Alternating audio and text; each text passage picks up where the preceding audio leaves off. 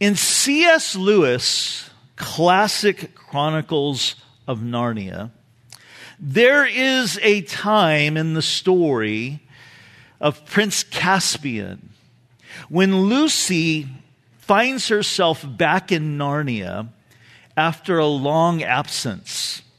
And she's a couple of years older now, and she sees Aslan. Aslan is the lion who represents Jesus. And she says, Aslan, you are so much bigger now than the last time that I saw you. And Aslan responds and says, I actually have not changed, Lucy. But that's what happens that every year that you grow, you find me bigger. And you know what? That should be our story as well.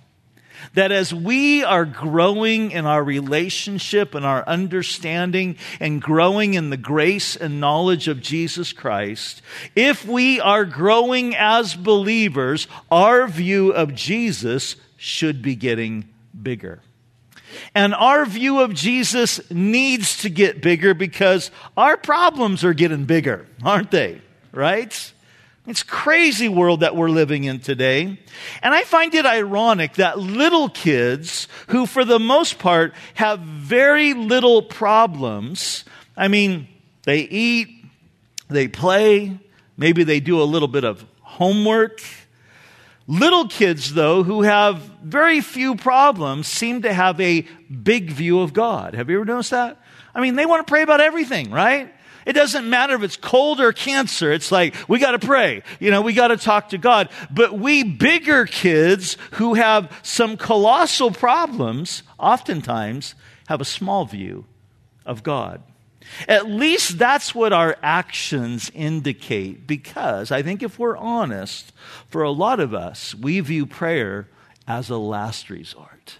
That it's the thing that we turn to after we've tried everything else in our strength, in our power to try to fix it and make it happen. But guys, we need to have a big view of God. We need to understand that we have a big God and we need to understand that because we have big problems. Now, last week we covered the opening verses of this epistle, verses 1 through 14, where Paul really focused on the impact of the gospel. And we talked last week about what the gospel gospel is in verses 5 through 7, and then what the gospel does in verses 12 through 14. Well, tonight we're going to pick it up in verse 15, where Paul really wants to enlarge our view of Jesus. Follow along as I read. Paul writes, He is the image of the invisible God the firstborn over all creation. For by him all things were created that are in heaven and that are on earth, visible and invisible, whether thrones or dominions or principalities or powers.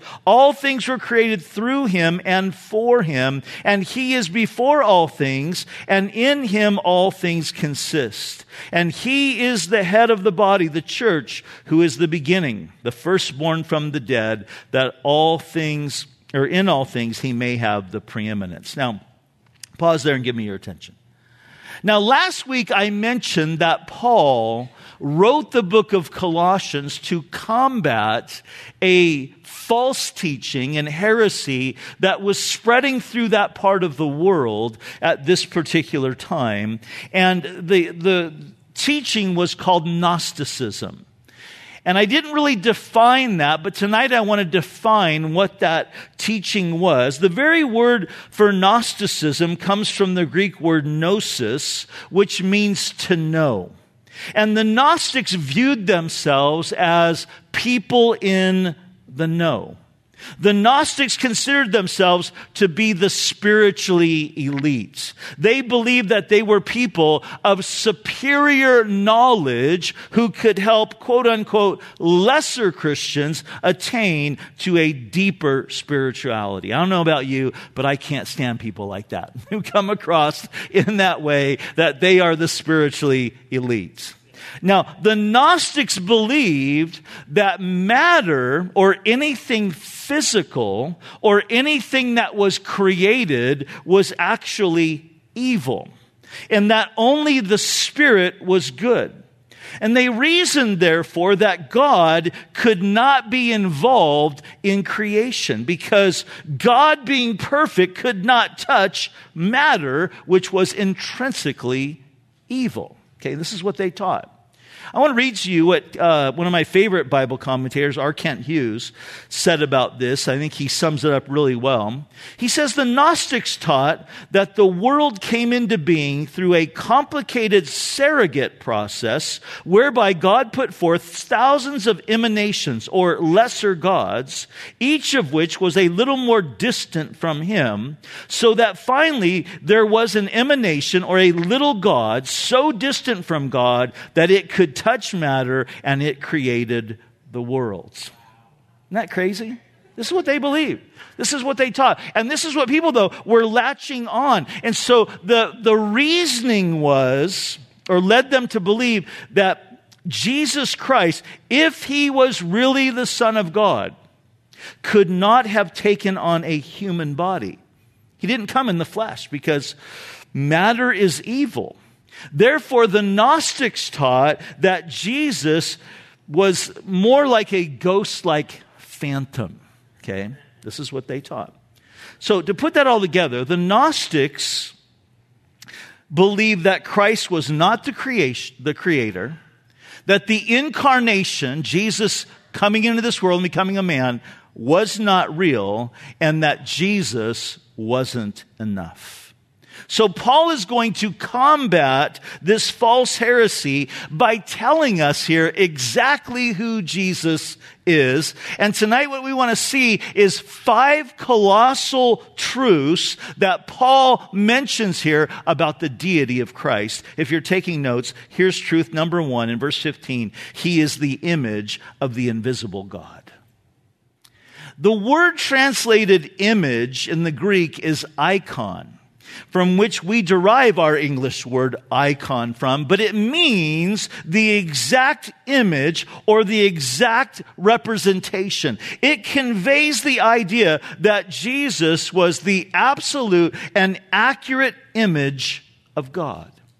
And Paul is wanting us to know that Jesus was the absolute and accurate image of the invisible God because he was literally God in human flesh. Listen to how the writer of Hebrews put it in Hebrews chapter 1. He said, Jesus is the radiance of God's glory and the exact representation of his being. I love the way Phillips translates this. He says, Christ is the visible expression of the invisible God.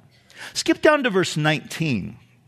Paul says, For it pleased the Father that in him, that being Jesus, all the fullness should dwell. Now, that statement was literally a slap in the face to those who were teaching the Gnostic heresy. And here's why. The word fullness is the Greek word pleroma.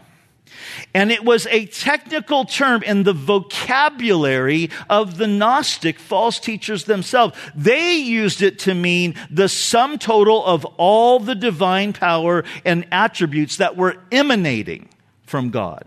Paul uses it though to show that Jesus isn't a lesser emanation of God, but he is the fullness of God that He is God, that He is the sum total of who God is, that all the fullness of who God is dwelt in Jesus. And the word dwell is also equally important because it means, I love this, to be at home permanently. So Paul is saying that the fullness of God was permanently at home in Jesus. Simply stated, Jesus is and was and will always be God. So if you want to know what God is like, look to, study on, lean into, read up on, spend time with Jesus, and you come to discover what God is like. Reminds me of a story of a little girl who was drawing a picture one day, and her dad came up and saw her drawing, and he says, Hey, honey, what, what are you drawing? And she goes, I'm drawing a picture of God. And dad said, Well, the Bible says that no one knows what God looks like. And she said, They will when I'm done. Well, Paul says, I don't have a drawing to show you of what God looks like, but I can tell you what God is like. I can tell you what his, his heart is like and his character and what's important to him. Just look at Jesus. That's why Jesus said in John chapter 14 verse 9 that he who has seen me has seen the Father. You could put it this way, that Jesus was God in human flesh. Jesus was God with skin on. Now what's interesting is the modern day heretics say, wait, wait, wait, wait a second. It seems like the very next sentence that Paul mentions in verse 15 contradicts this idea. Because notice what it says next. It says that he is the firstborn over all creation. And so they argue and say, doesn't that seem to indicate that Jesus was created by God? So how can he then be God?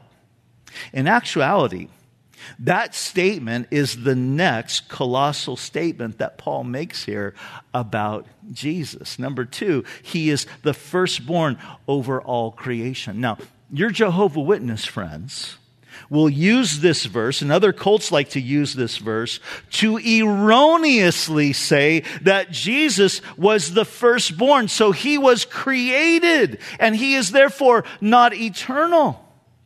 But it's important that you understand and note the Greek word here for firstborn. It's prototokos in the Greek. And it's a word that is not referring to, don't miss this, first in chronology. But it's a word, this word prototokos speaks of being first in priority. In the same way that we read in Psalm 89 verse 27 that Solomon was the firstborn of David. Now, if you know the story of David, you know that um, Solomon was not, uh, he had a lot of older brothers. He wasn't the firstborn son of David. But when it makes that statement about him, what it's saying is that Solomon, of all David's sons, was the most prominent. He was the one that God chose to be the successor to the throne. We use the same idea today. We say of Jill Biden that she is the first lady. Now, obviously, she's not the first lady that has ever uh, existed, but she is in a place of prominence as the wife of the President of the United States. To say that Jesus is the firstborn over all creation is saying that he holds a position of preeminence over all creation. In fact, here's what's interesting. If Paul wanted to say that he was the first created being, there's another word that he would have used for firstborn. It is the word prototis Tos. That's what it is. Prototistos. And it means the first one created, like the original, you know, model, if you would. But he doesn't use that word. He uses this word prototokos, which means first in priority or pre- preeminence. Paul is saying that Jesus is first in rank and first in honor. and here's why. He's, he wasn't created. He's actually the creator. And this leads us to the third colossal statement that Paul makes here about Jesus in verse 16. He says that he is the creator of all things. Now, again, the false teaching of Gnosticism that was circulating through the city of Colossae said that all matter was evil. And since the world was evil, God could not have created it. So he had this, you know, far off emanation, this lesser God that created it. Well, rather than picking up on, on that idea and, and, arguing this, you know, this, like, Paul's like, that, that's ludicrous. What, what does Paul do? He just speaks the truth. He says, For by him all things were created that are in heaven and that are on earth, visible and invisible, whether thrones or dominions or principalities or powers, all things were created through him and for him. In the book of Genesis, in Genesis chapter 1, verse 1, we read, In the beginning, God created the heavens and the earth. The Bible says that God created, He spoke this world into existence. He created this world out of nothing. There was nothing, and God spoke, and the universe came into existence. And Paul is telling us here that the one who spoke it into existence was Jesus Himself. The apostle John tells us the same thing. In John chapter 1 verse 3 he says all things were made through him and without him nothing was made that was made. But I want you to notice he says all things Paul says all things were created by him but also for him. And that's an astounding statement. Because you see, the Greek philosophers taught that everything needed a primary cause, which is the plan, an instrumental cause, which is the power, and the final cause, which is the purpose. Well, this is exactly what Paul's telling us. When it comes to creation, Jesus is the primary cause. He planned it. He's the instrumental cause that he produced it. And he's the final cause that it was made for his own pleasure. But this is what drives men and women crazy. This is what drives people that, that you work with and go to school with and live with, live by, is the fact that they were created for something other than their own pleasure. They don't want to hear that. This is one of the reasons why people love evolution. Not because it makes sense. It doesn't. Not because it's scientific. It's not. Not because there's evidence for it. In fact, the evidence is contrary to it. The evidence speaks that, that the design speaks of a designer. In the same way that if I were to say, if someone asked, Hey, Rob, where'd that pulpit come from? It's kind of cool. I said, You know what? We just threw a bunch of stuff into a box, threw a firecracker in it, it blew up, and this is what came out. You're like, Yeah, right, you know? No, the design speaks of a designer. And our planet, our world is way more complicated and intricate than this. It doesn't make any sense to say that it just happened. But the reason why people embrace evolution is because evolution allows men and women to be their own gods. And it means that they don't have any answer to anybody. But creation, on the other hand, says, that all of us have been made by God and for God, and that means there's an authority that we're all going to answer to. People don't want to hear that. But you know, when a person, a person will never ever find their true happiness, they'll never ever find their true purpose until they come to realize that they were created by God and for God that we exist, church. You exist to bring God pleasure. Now, what Paul says next is absolutely astounding because he says not only is Jesus the creator of all things, but he is the sustainer of all things. Notice verse 17 says, he, he is before all things, and by him all things consist. And the, the English Standard Version puts it this way He is before all things, and in him all things are held together. Jesus is holding it together. In Hebrews chapter 1, it says he's upholding all things by the word of his power. I love that. He spoke this world into existence, and by the word of his power, it's being held together. Now, think about this. The sun is 93 million miles from planet Earth. The light that illuminates our days takes about eight minutes to reach us from the sun, traveling at 186,000 miles per second. What if the sun were closer?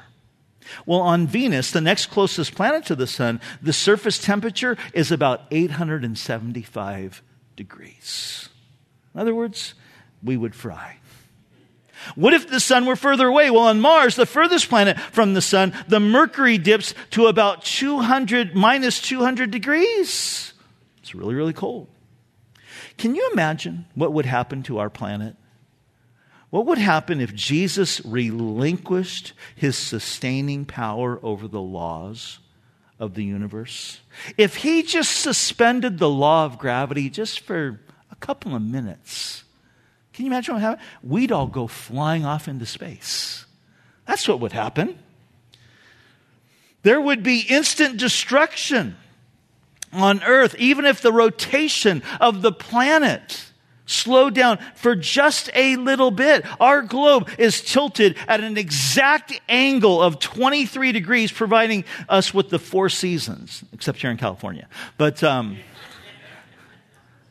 we don't get the four seasons here. We get summer and winter. That's about it, right?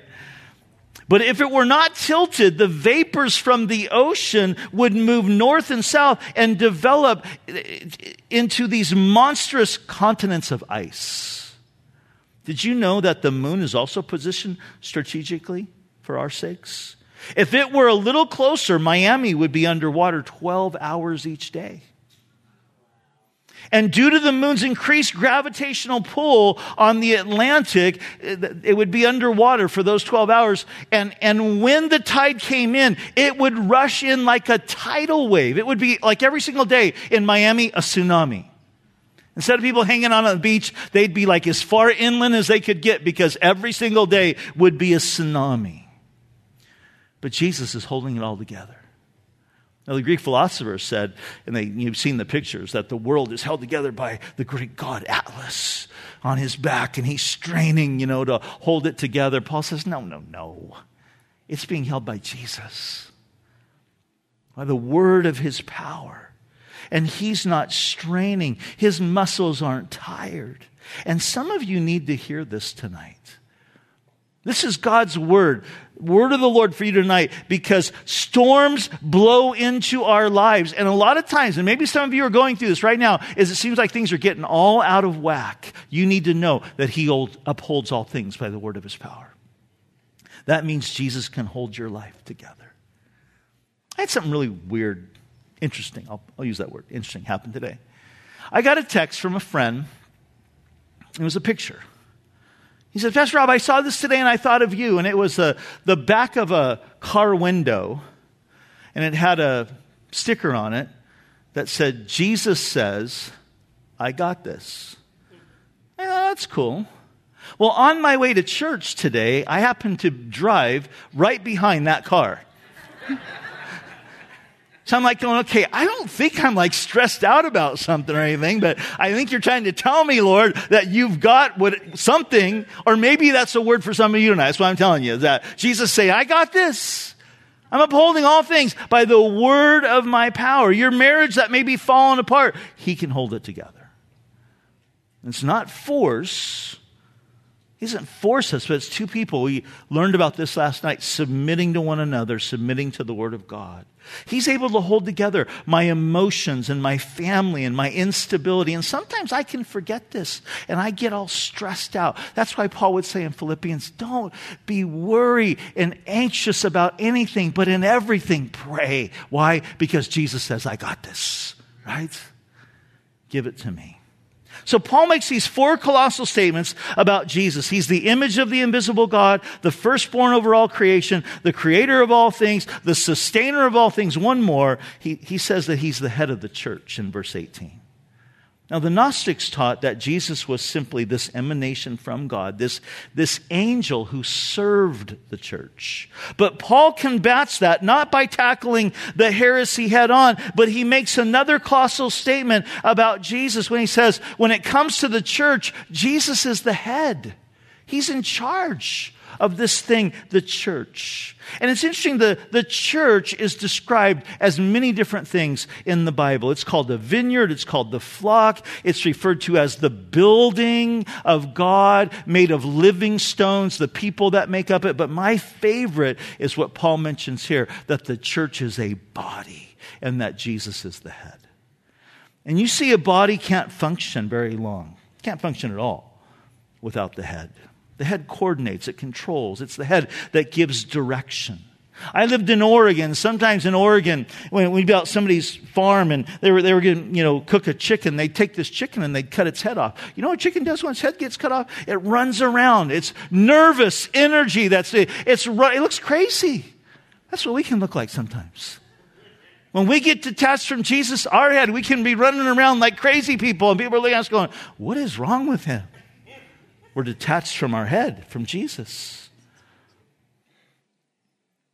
Jesus is the head of the church, and what Paul says next in verse 18 tells us the reason why. He says, because he's the firstborn from the dead. He's speaking here of his resurrection, because he rose again. Now, once again, the term firstborn here isn't speaking of first in chronology. There were other people who had been risen from the dead. Jesus brought Lazarus back from the dead. He brought the widow of Nain's son back from the dead. There, in the Old Testament, Elijah brought a widow's son back from the dead.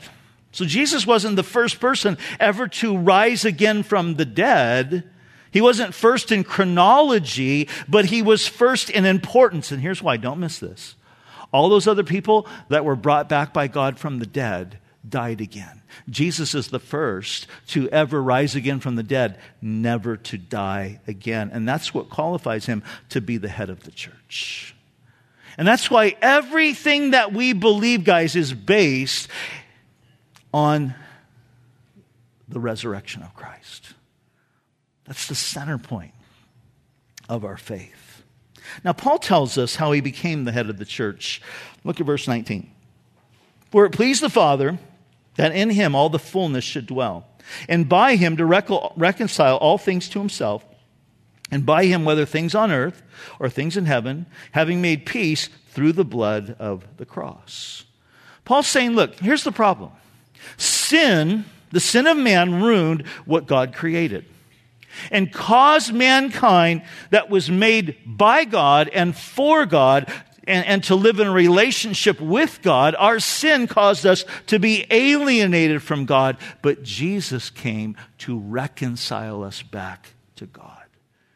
And reconciliation is the removal of the hostility. It's the restoring of friendly relationships between two parties that have been at war. And Paul describes this reconciliation as making peace through his blood. You know, we talk about atonement. In the Old Testament, atonement was a covering for their sin, but in the New Testament, you can remember the word atonement to mean at one meant. That's reconciliation. We were far off, we were alienated, and through the blood of Jesus Christ and his sacrifice and his resurrection, we are brought into this place of being made at one with God. And Paul wants us to understand just how far off we were, though prior to the work of Christ on the cross. So, verse 21, he says this And you who were once alienated and enemies in your mind by wicked works, yet now he is reconciled in the body of his flesh through death to present you holy and blameless and above reproach in his sight. Now, notice this. Paul tells us that we were once God's enemies in two ways. We were enemies, he says, in our minds, meaning our thoughts and attitudes were hostile to God. Before we trusted Christ, our entire way of thinking was contrary to God's way of thinking. And, and, and for, for us and those who have yet to be reconciled, the problem was really simple. It was this. We refused to accept God's evaluation of us, that we were sinners. Right? We're like, no, no, no, I'm a good person. How do you meet that? Hey, are you going to heaven? Oh, yeah, how come? I'm a good person. My good outweighs my bad. That's not Jesus, that's Santa Claus, okay? That's what we think. People think that.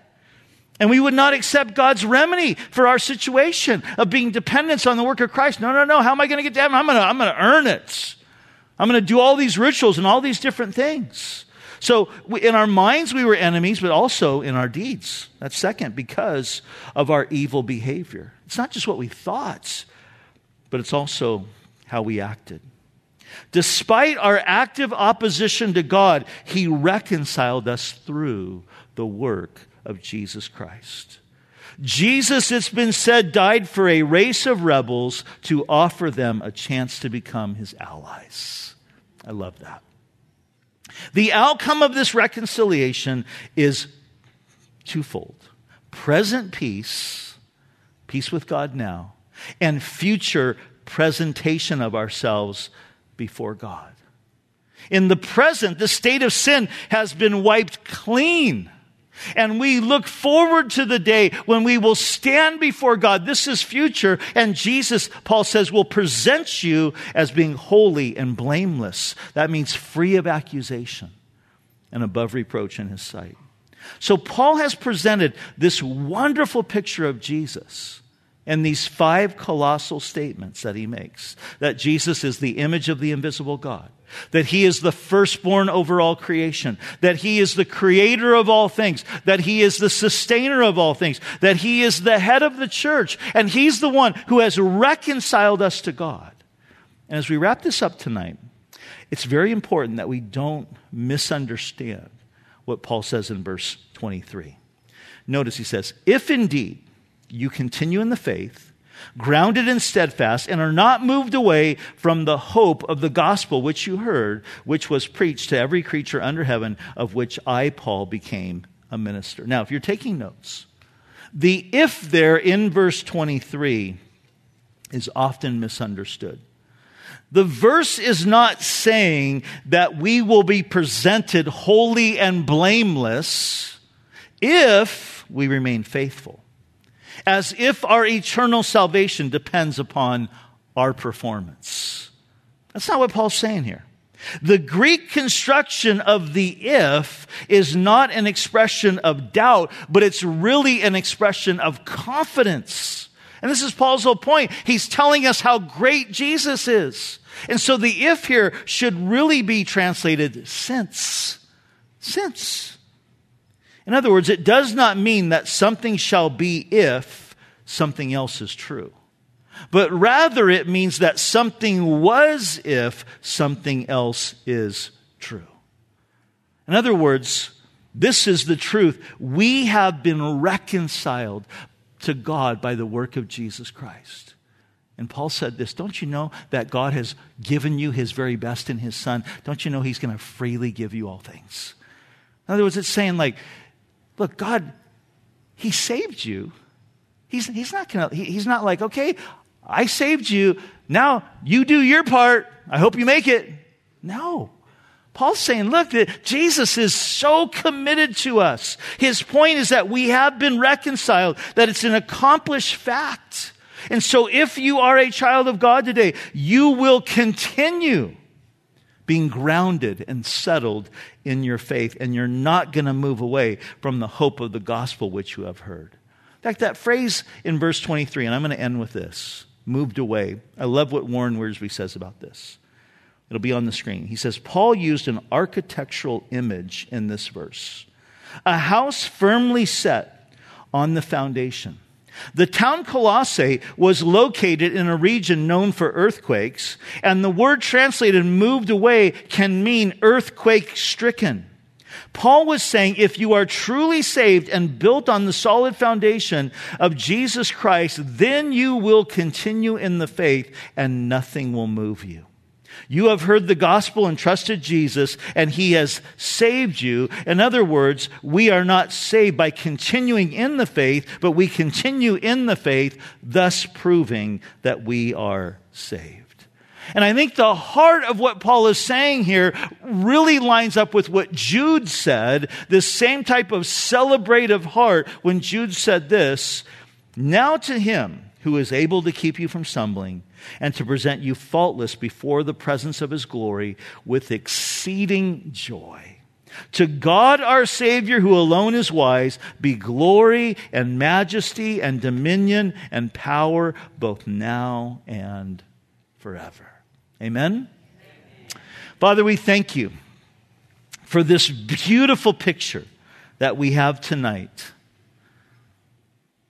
that Paul has laid out for us here in this passage. And Lord, I pray as, as we get into our circle groups now to discuss this and talk, Lord, I pray that you would use us in each other's lives to stir each other up, to encourage one another in the faith. And I pray that this evening we would all leave here with a greater and bigger view of Jesus. And so we give you this time now in Jesus' name. Amen.